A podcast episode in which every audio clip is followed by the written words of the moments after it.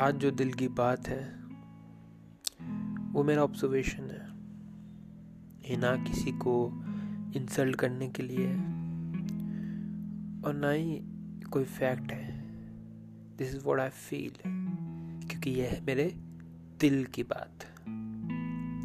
जब भी कोई रिश्ता टूटता है तो एक लड़की, हर वो नेगेटिव चीज़, हर वो गलत चीज़ जो उस रिलेशनशिप में हुई होती है, वो लेके जाती है अपने साथ। और एक लड़का हमेशा एक अच्छी, एक पॉजिटिव चीज़, एक अच्छा ख्यालात अपने साथ लेके जाता है। वैसे दोनों साइड पे थोड़ा पॉजिटिव थोड़ा नेगेटिव होता रहता है। बट बट मैक्सिमम यही होता है कि लड़की हमेशा लड़के को कोसती रहती है,